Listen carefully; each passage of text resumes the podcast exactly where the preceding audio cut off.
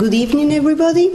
Welcome to the LSE, and welcome to this Philosophy at LSE lecture on Safeguards of a Disunified Mind.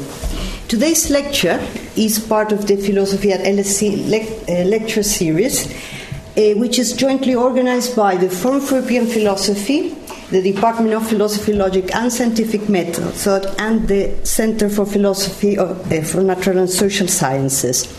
I'm Juliana Carinale, and I'm the Associate Director of the Forum for European Philosophy. I'm delighted to introduce tonight's speaker, Professor Wlodek Rabinowicz, who is Professor of Practical Philosophy at Lund University and LSE Centennial Professor in the Department of Philosophy, Logic, and Scientific Method. Professor Rabinowicz has published extensively in a broad range of topics, including value theory, decision theory, moral philosophy, and philosophy of logic. Now, the format for tonight's lecture would be as follows. Professor Rabinowicz will speak for about 50 to 60 minutes, and then we will open it to questions, the floor to questions from the audience. So that leaves us 30 to 40 minutes for questions. So I hand over to the speaker now, but please join me in welcoming Professor Wlodek Rabinowicz.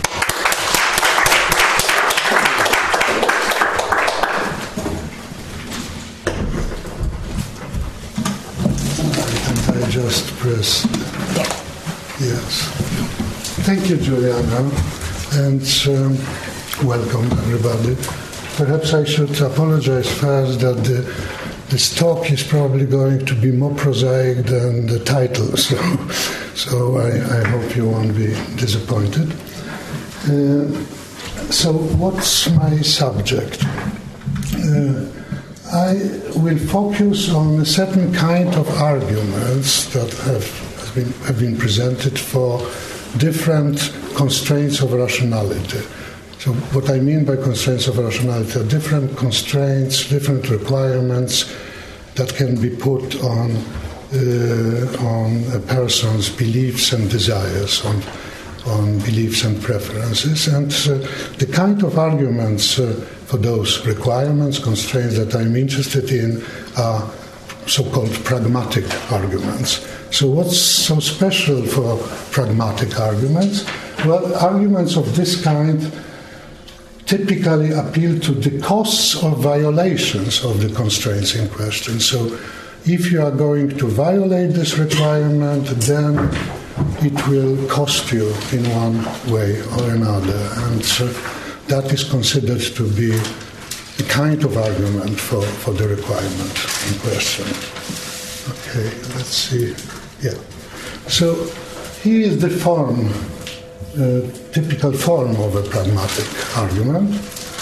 So it's shown that a violator of this some given requirement can be made to act to her guaranteed disadvantage, which means whatever is going to happen, this person is going to lose in the process. So it will be a guaranteed loss. And dramatically put, if we think of a clever opponent who doesn't know more than the person in question, that clever opponent can exploit the person, can set up system of offers such that that person would accept those offers, but if she accepts them, then she will lose whatever happens. The idea of this kind of argument goes back to Frank Ramsey. So here is a quote from Truth and Probability from 26. If anyone's mental condition violated these laws, and he has in mind probability laws, so that's one kind of constraint of rationality, probability laws, he could have a book made against him by a cunning bettor, and he would then stand to lose in any event. So he would lose. It would be a sure loss. Now, in these arguments, it's normally assumed that we are talking to a person who is self-interested, right? So it's important that that person is not caused a sure loss, but this is not really an essential feature of the argument. So we can think of a person who is not at all self-interested, but she has certain goals, right? And if she violates a certain rationality constraints, then one can exploit that person in this sense that whatever happens, those goals will be worse realized than otherwise. So she will lose in terms of maybe the values or things that she sets value on, right? But in what follows, I will just for simplicity assume self-interestedness, but that's not an, sort of an essential assumption. Now, just to give some examples of pragmatic arguments, I will describe those examples in more details later, but the arguments can be distinguished by different kinds of exploitation setups, right? So, in some arguments, what one uses are so-called synchronic Dutch books, right? So a Dutch book is a system of bets such that if you accept all the bets in the book, right, in this system, then you are going to lose whatever happens. I guess the term comes from the old times when the Brits were fighting the Dutch, right? So everything bad was connected with the Dutch, right? Yes, the Dutch courage, Dutch book, right? Yes, and synchronic Dutch books, well, those are the cases when those different bets are offered at the same time, right? Synchronically. Then this kind of setups are used against people who violate standard probability laws, right? Then we have diachronic Dutch books, so it's again this system of bets, right? That is that you are going to, if you accept them all, you are going to lose whatever happens. But those bets are offered at different times, right? So it's diachronically, and those are. Those setups are used to argue for more sort of complicated principles like principle of reflection and conditionalization, so kind of principles that tell you how to change your probabilities, right? And then we have money pumps, right? And I will explain what a money pump is in a moment.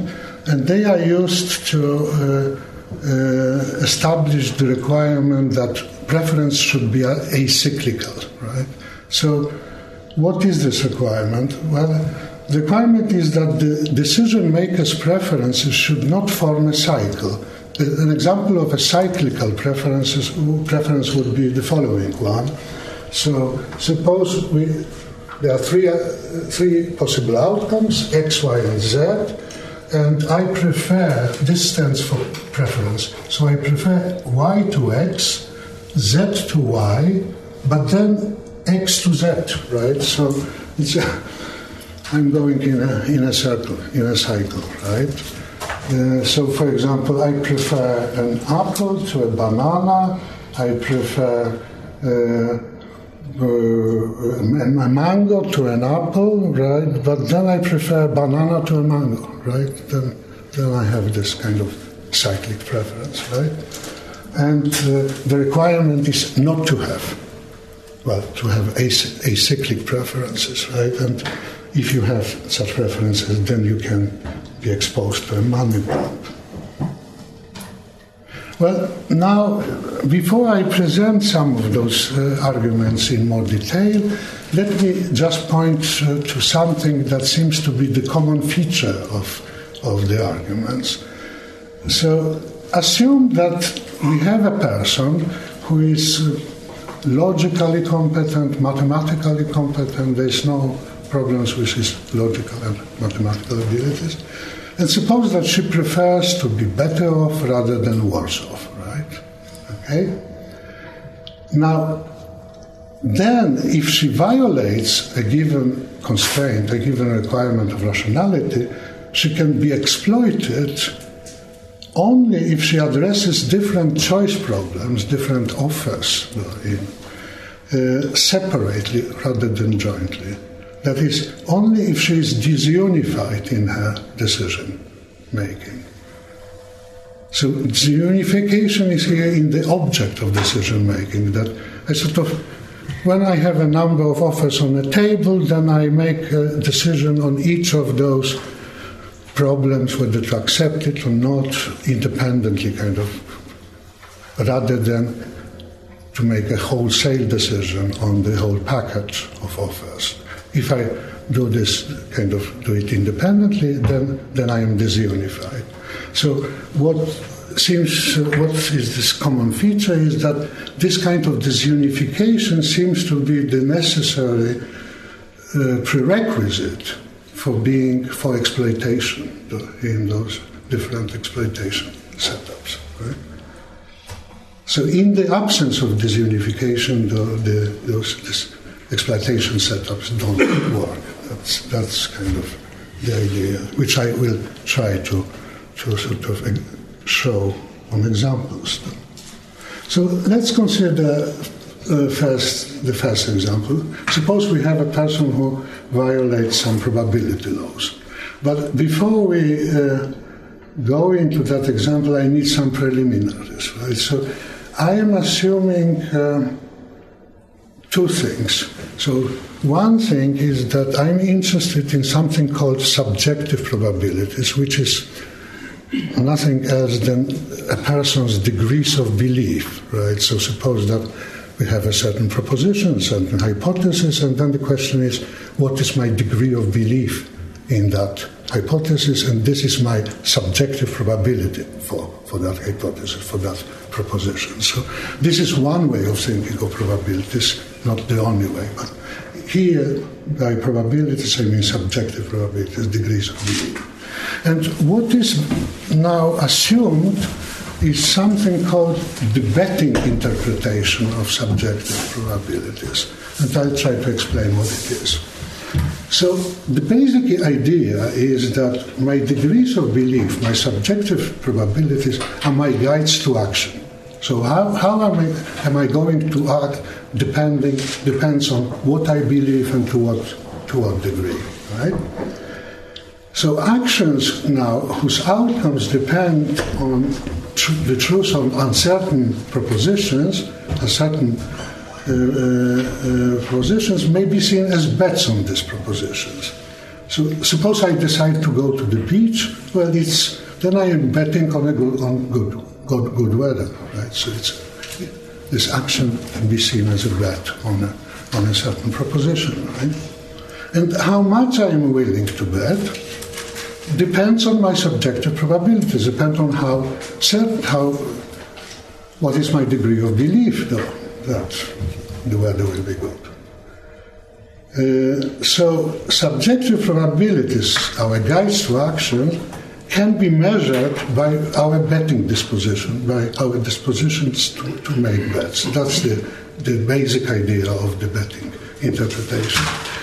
Now, for a long time, I saw that this was a rather new idea, kind of going back to Ramsey and De Finetti, so the beginning of the 20th century, but not earlier though in the history of probability. But then I discovered that actually there's a longer history to this interpretation, and it's interesting that the person who was the first, as far as I know, who presented that interpretation was Kant in Critique of Pure Reason, but he did it towards the end of the critique, so not many people read that far. No, but so that's not a well-known fact. But here is a quote from Kant, from the last part, the methodology of pure reason. So he writes as follows: the usual touchstone, whether that which someone asserts is merely his persuasion, or at least his subjective conviction, that is, his firm belief, is betting.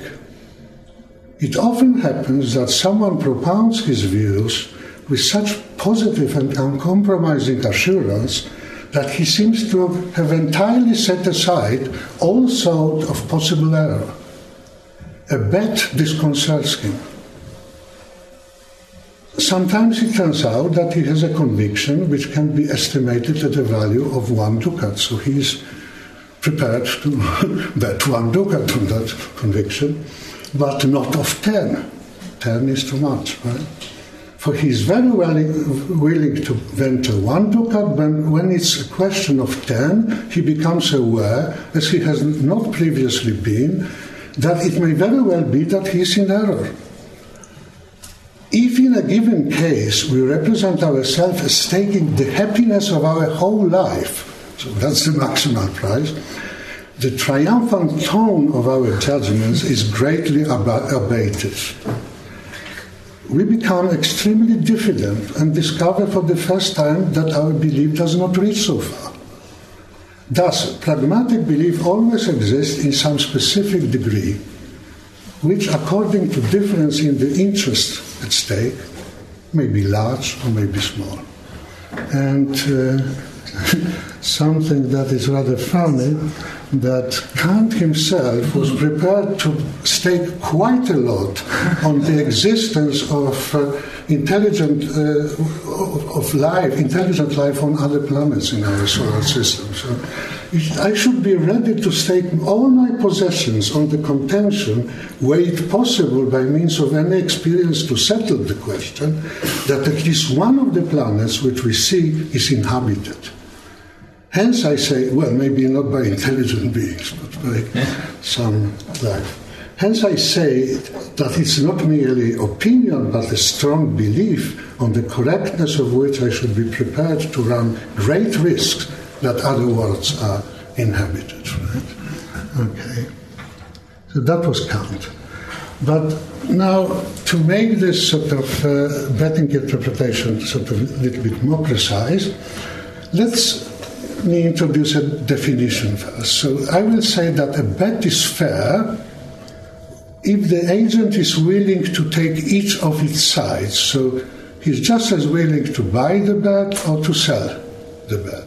Well, so he can take each side of the bet.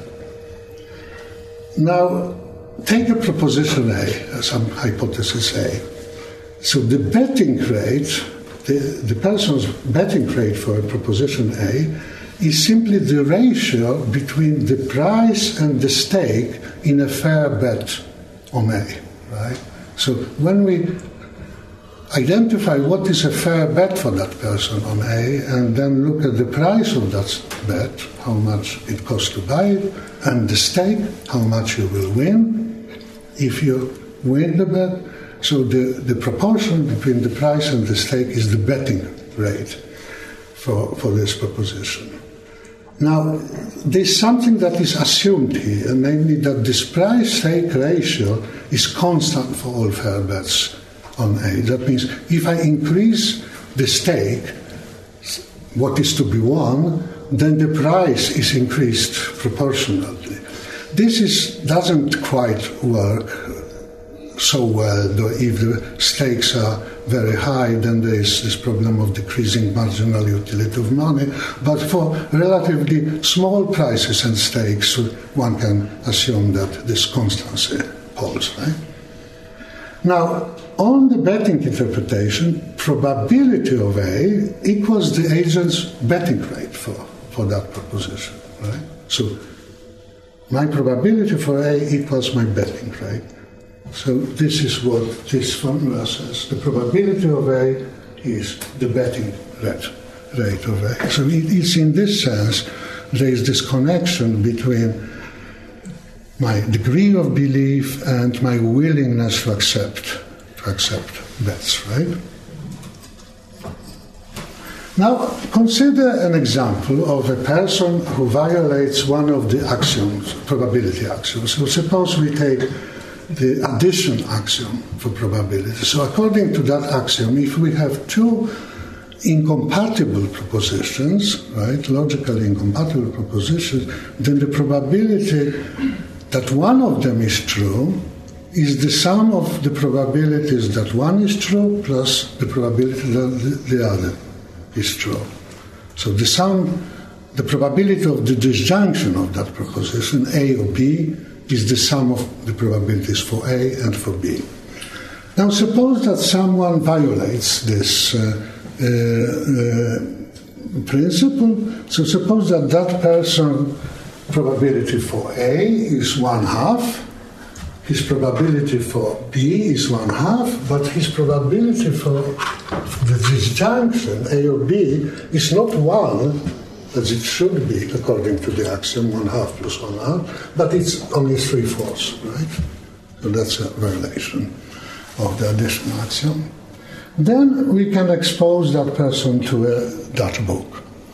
And how do we do it? Well, we first sell to the agent a bet on A and also another bet on B. And each of those bets has the stake £4, so this is what can be won on the bet, right? And the price £2. So the proportion between the price and the stake is 2 divided by 4, 1/2. So it corresponds to the probability that this person has for A and for B, right? So those are fair bets, right? 1/2. But we then buy from that person a bet on the disjunction A or B, and now the stake is the same here, right? So if that disjunction will turn out to be true, the person will have to pay out for £4, but the price for buying that bet, right,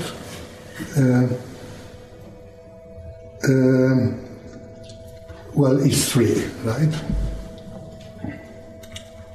Okay, so it's again, it's the proportion is 3 divided by 4, so it corresponds to the probability that person has for that disjunction A or B.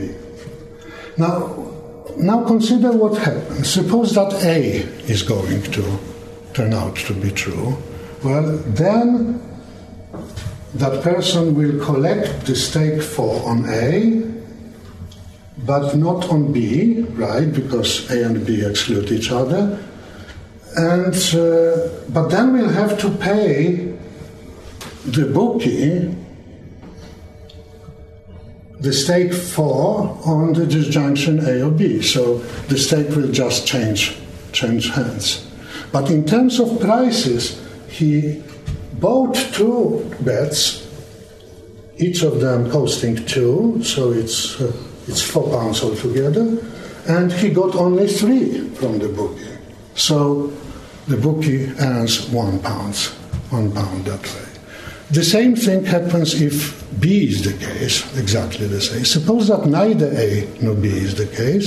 Well, in this case, none of the bet is going to be won here, but still the agent bought 2 bets for altogether £4, 2 plus 2, and sold 1 bet for £3. So again, the bookie gains £1. So whatever happens, the bookie has won, the agent has lost £1, whatever happens, right? So that's that rule. Now, here is a natural objection, right? And it goes back to the 80s already. Suppose that we have a person who is logically and mathematically competent, and she prefers to be better off rather than worse off. Well, surely she's not going to accept all those 3 bets, because if she makes a decision of the whole package rather than separately on each component, because then she will realize that whatever happens, she's going to just to lose £1, right? So if she makes a decision of on the whole package, she will never accept the package, right? So if one approaches this problem in a unified way, right, there is no room for exploitation. Now, one could say, but wait a moment, even if it's true that a unified agent won't be exploited, but doesn't the very possibility of that show that there is something wrong with this agent, with this person in the example. The fact that this dark book is in some sense possible. Right?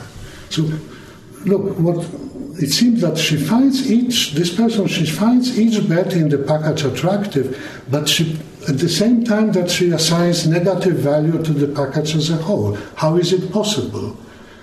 Doesn't this mean that that person evaluates this one and the same betting arrangement differently under different but logically equivalent descriptions, right? And this idea was put forward by Skerms, that there is something problematic with that agent, even though she is not going to be exploited if she is unified. But I think that that Skerms's suggestion isn't convincing, because it only shows that the person that we are now considering, that person's evaluations are not additive. So he considers each part of the package attractive, but together those parts do not form an attractive whole.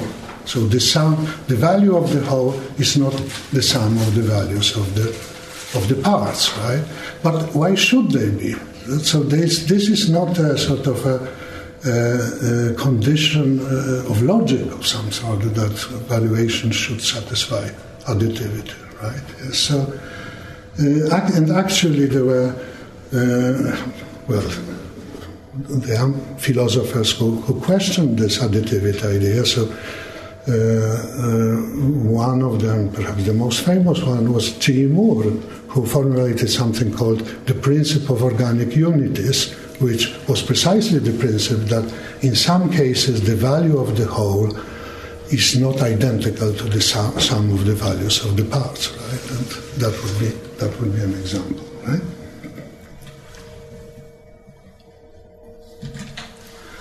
Now consider another example. So consider someone who violates the requirements of acyclicity on preference.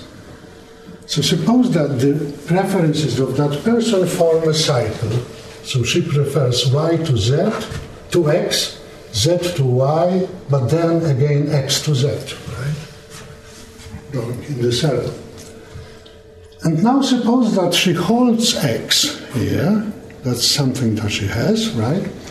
And is invited to trade X for Y, and then if she does it, to trade Y for Z, and if she does it, finally Z for X, right? And so each time she is offered something she prefers to what she holds at that time. So when she holds X, she is offered Y, which she prefers. She makes an exchange, she has Y, and then she is offered Z, which she prefers to Y. So she exchanges, and so on, right? But suppose that each trade costs her some small amount of money, let's say 10p, right, or something like this. But this small amount does not reverse her preference. She still prefers Y minus 10p to X, and similarly Z minus 10p to Y, and so on. But so then she pays each time for the exchange, and what happens that after three trades, she is back to where she started, to X, but minus 30p, right? So she has been transformed into a money pump, right? The money has been pumped out of her, right? So it's a money pump argument, right? Okay, if you have those cyclical preferences, then you can be turned into a money pump. Well, again, one could have this objection saying, but wait a moment, if the agent were to make just one decision on her whole course of action, not just on each particular exchange, but on sort of sequences of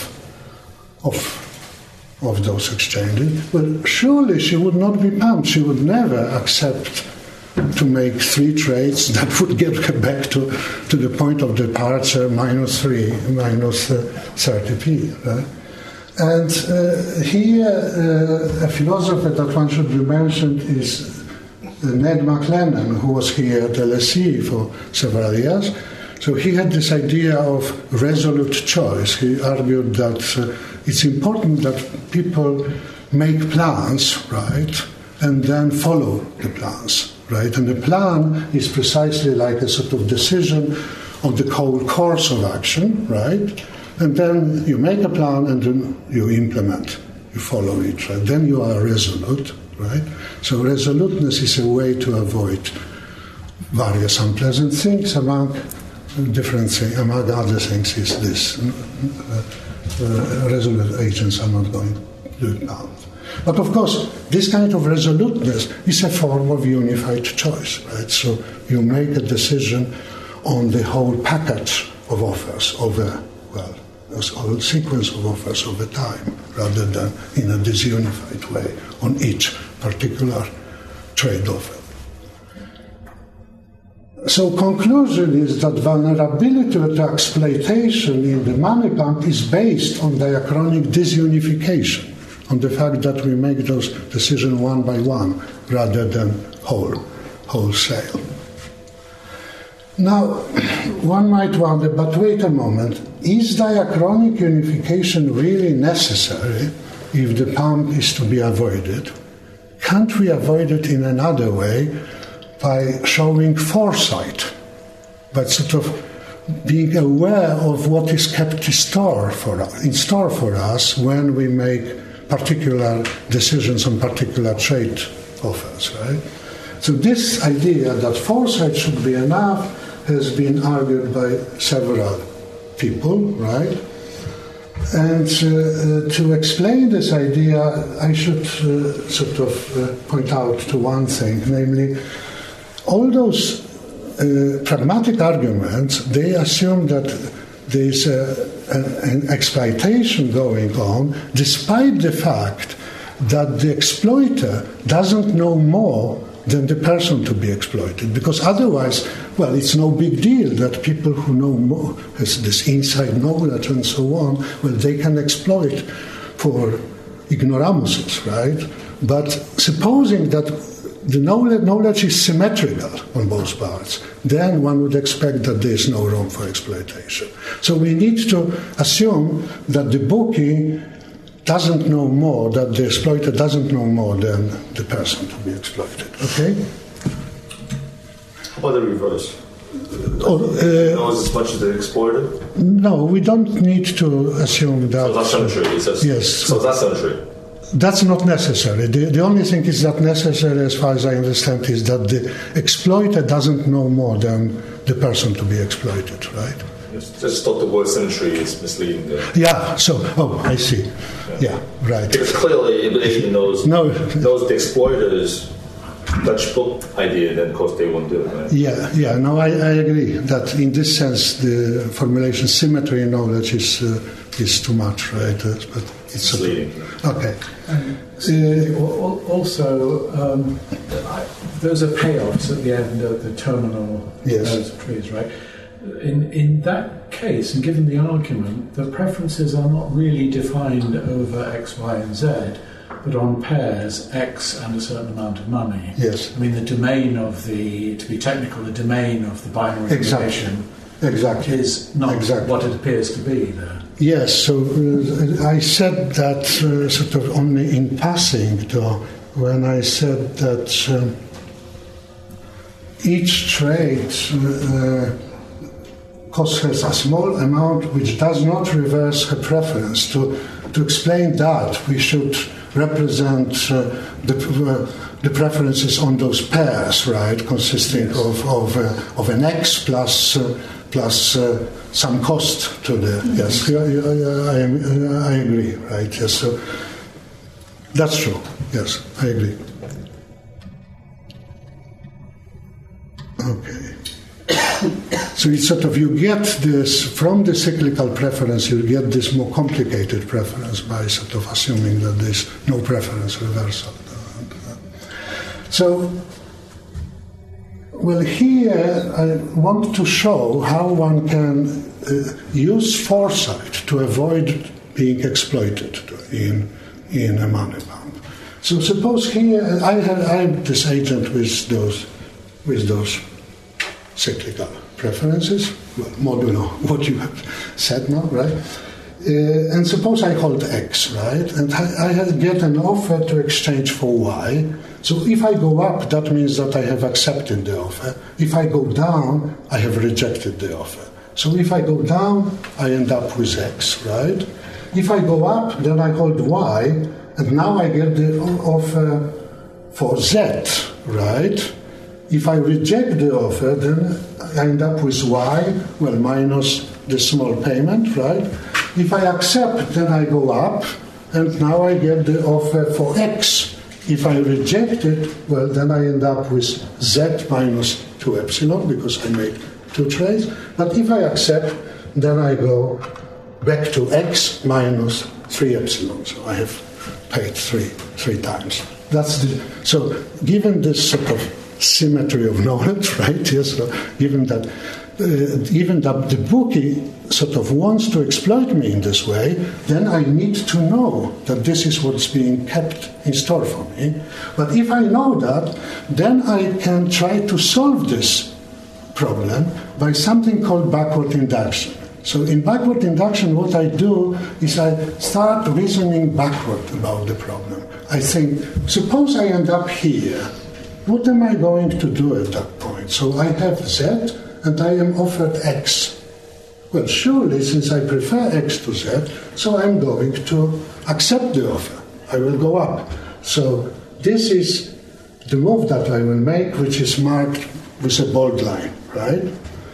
Well, so suppose I'm here. Here I hold Y, and I'm offered an exchange for Z. Well, I can reject or I can accept. But if I accept, then I know that I will accept again. So I will end up with X.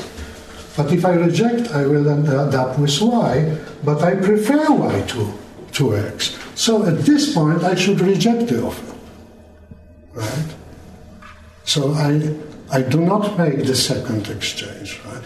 About the first exchange, I do make it, because then I expect that I will reject the second offer and I end up with Y, right? And Y is better than X. So I make the first trade, but that's it. I stop there, and I'm not going to be exploited by showing foresight, by reasoning in this backward induction way, right? By reasoning backwards, right? And for a long time, I thought that this shows that you don't need to be unified in order to avoid money pumps, right? But then what happened was that I discovered that actually, well, things are not that rosy. Right? So foresight is not enough if the exploiter is, as I call it, persistent. So what do I mean by that? Well, a persistent exploiter comes back with the offer the agent has rejected at the previous stage. So if I reject an offer of an exchange, he comes back with the same offer at the next stage, right? That means that a refusal to accept an exchange does not terminate the interaction. It does not get me off the hook. Here, as soon as I refuse, that's the end of the whole interaction, right? I'm there, and there are no further offers, right? But suppose that that's not that easy, that the offer will be repeated.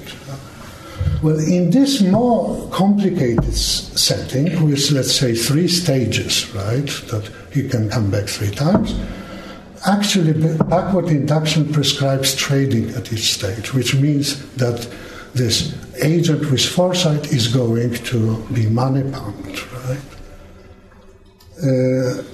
So the money pump does work despite foresight. I'm not going into details of that, but this is the kind of decision tree that one has for this more complicated money pump. So if I refuse, then I get the same offer, but if I refuse, then I get the same offer, but if I refuse the third time, well, that's the end of the whole, because the game has three stages. But then the backward induction solution actually goes up all the way. If someone is interested, we can look at it later. Okay. Now, the third example, violations of the principle of reflection. Well, here what's being used is a diachronic databook, so a system of bets but spread out over time, right? Offered at different points of time. So suppose that P is the agent's probability at a certain point of time t, and P prime is her later probability at point t prime, some later point. So the P represents my degrees of belief now, and P prime represents my degrees at some later point of time, T prime. So the principle of reflection says that for any proposition A, what is my probability of that proposition A on the conditional assumption that I will later have the probability for A equal to K. So this is a conditional probability. I ask myself, so what is my probability for A? Suppose I am a detective, right? And then I ask myself, okay, so what's my probability that John is guilty on the assumption that in a week's time I will think that he is guilty, right? That I will assign high probability to his guilt, right? And then this principle says, well, then you should assign the same probability now to his guilt on that assumption. So if you think that you are going to be on the assumption that you are going to be certain of his guilt, then on that assumption you should be certain, conditionally on that assumption you should be certain of his guilt. So the intuition here is that my current probabilities are conditioned, that are conditional on my future probabilities, should reflect those future probabilities. So there is some idea of epistemic self-trust. I believe I'm trusting myself in the future. In the future I will get more information, so those my future probabilities is something that I should sort of be guided by, right? Now, on the other hand, one could say, but wait a moment, that's perfectly okay if I trust myself, right? But suppose I think that I'm going to be epistemically, well, I will be corrupted as a cognizer in the future. Well, suppose I think that I will be senile, right? So whatever. Or suppose, to consider this example with the detective, suppose I think that I have this tendency to be too enthusiastic about evidence. So on the assumption that in a week's time I will be certain that John is guilty, well, perhaps I'm not that certain that John is guilty, because I think that maybe my certainty later will depend on my treating evidence too hastily in the favor of the hypothesis, right? So one might think that this principle is not convincing, but as a matter of fact, what one can show is that violator of this principle of reflection is vulnerable to a diachronic databook, right? And this databook, well, consists in some of the bets offered now, other bets offered later. Okay, so I don't go through the detail, but so as before, for exploitation, we need to assume diachronic disunification. So we need to assume that I don't make a decision about the whole sequence of bets, but only about each bet that is being offered at the time when it's being offered, right? And as before, given diachronic disunification, foresight is not enough to get the agent off the hook, right? So Skerms observed that even if with foresight the databook does work if the exploiter is persistent, but in a different sense from the one that I described in the case of money pump, right? Yes? Well, why in both this case and the earlier case is the argument that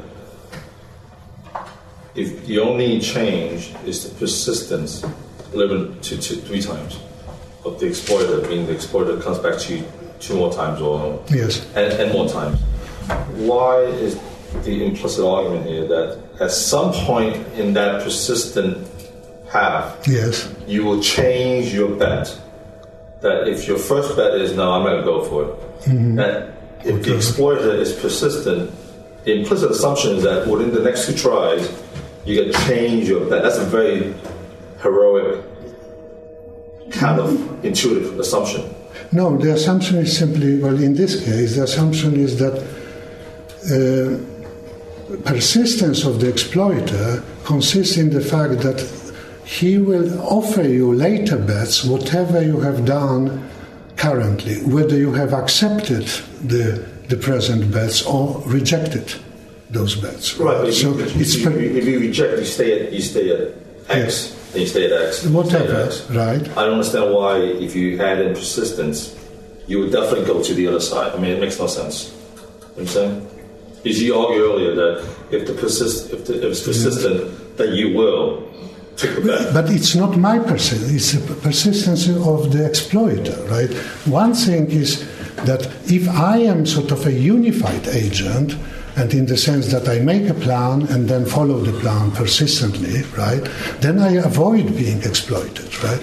But now what I am interested is, suppose that I am a disunified agent, right? So I make decisions on each particular offer here, but I make them with foresight. So I realize that some other offers will be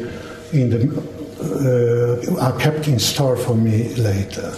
Now, in this particular case, if I also know that those future offers will be offered to me, whatever I do now, then even though now I predict that I actually don't want to get those offers from my present perspective, right? Yes. Well, this depends on the structure of the reflection principle.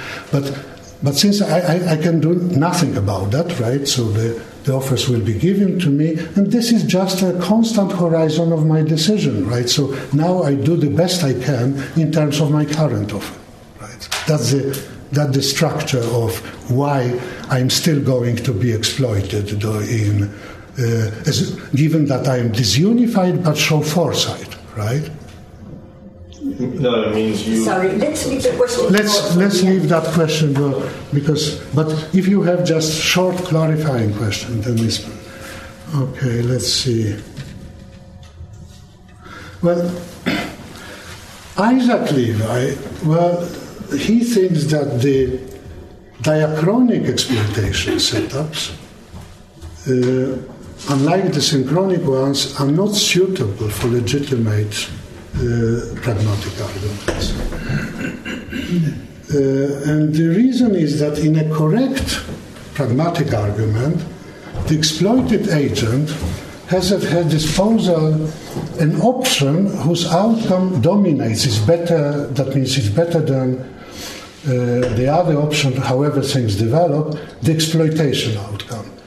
So, in a correct pragmatic argument, there is some option that is better for me, however things develop, than the exploitation outcome, the presence of a dominating option. And this is the case in synchronic Dutch books, because their refusal to take any bets at all, and thus to avoid any losses, is an option that is available to the agent, if the bets are offered at the same time, right? So therefore, if she never gets exploited, she must be irrational. But in diachronic setups, there is no viable, feasible option that dominates, that is better than the exploitation outcome, whatever happens. So examples, in Money Pump, refusing from the outset all the future trades is not a feasible option in the absence of resoluteness. If I am if I can only make decisions on each particular decision, then refusing all the outcomes from the outset is not one of the viable option. And similarly in the case of violation of reflection. Okay. Now, I think that this critique is not convincing. So we could change the examples. So suppose we consider cases in which a wholesale choice is actually viable to the agent in a diachronic setup. So he can make this choice. He's able to make a unified choice, but as a matter of fact, he decides in a disunified way, despite this possibility. So this puts the synchronic and diachronic arguments on the same footing. In both cases, the exploitation takes place only because the agent makes decision on each component in the package rather than on the package as a whole. And in both cases, making a joint decision is a feasible option. Well, time flies, I think, and... should I finish now? So let me just go to the end of the whole thing. So here's my suggestion. The real purpose of pragmatic arguments is to identify constraints that a disunified decision maker needs to satisfy in order to avoid being vulnerable to exploitation. So those are the constraints that I have to satisfy if I want to make decisions in a disunified manner and avoid being exploited. So in this sense, the purpose of those arguments is to identify something that could be called safeguards of a disunified mind. Those constraints of rationality are such safeguards. So this means that such arguments do not establish the inherent rationality of the constraints. And indeed, some of the constraints that they justify might not be reasonable. That was my example with the principle of reflection. But in some cases, satisfying that principle does not seem to be reasonable, but still there is a pragmatic argument if you violate the principle, right? So it's not the pragmatic, the inherent rationality of the constraint that is being defended. Instead, pragmatic arguments result in a kind of conditional advice. If you are going to pursue disunified decision policies, then you'd better obey things like probability axioms, you'd better avoid cycles in your preferences, you'd better satisfy reflection, and so on. You'd better satisfy those constraints, right? Requirements. Now, disunified decision-making, well, seems to be of great practical value. And this applies in particular to decisions over time. Why? Because diachronic unification is often difficult. It requires foreknowledge. It requires knowledge about what kinds of situations I'm going to face in the future. And it also requires resoluteness, right? Decision, I will act like this and follow this plan.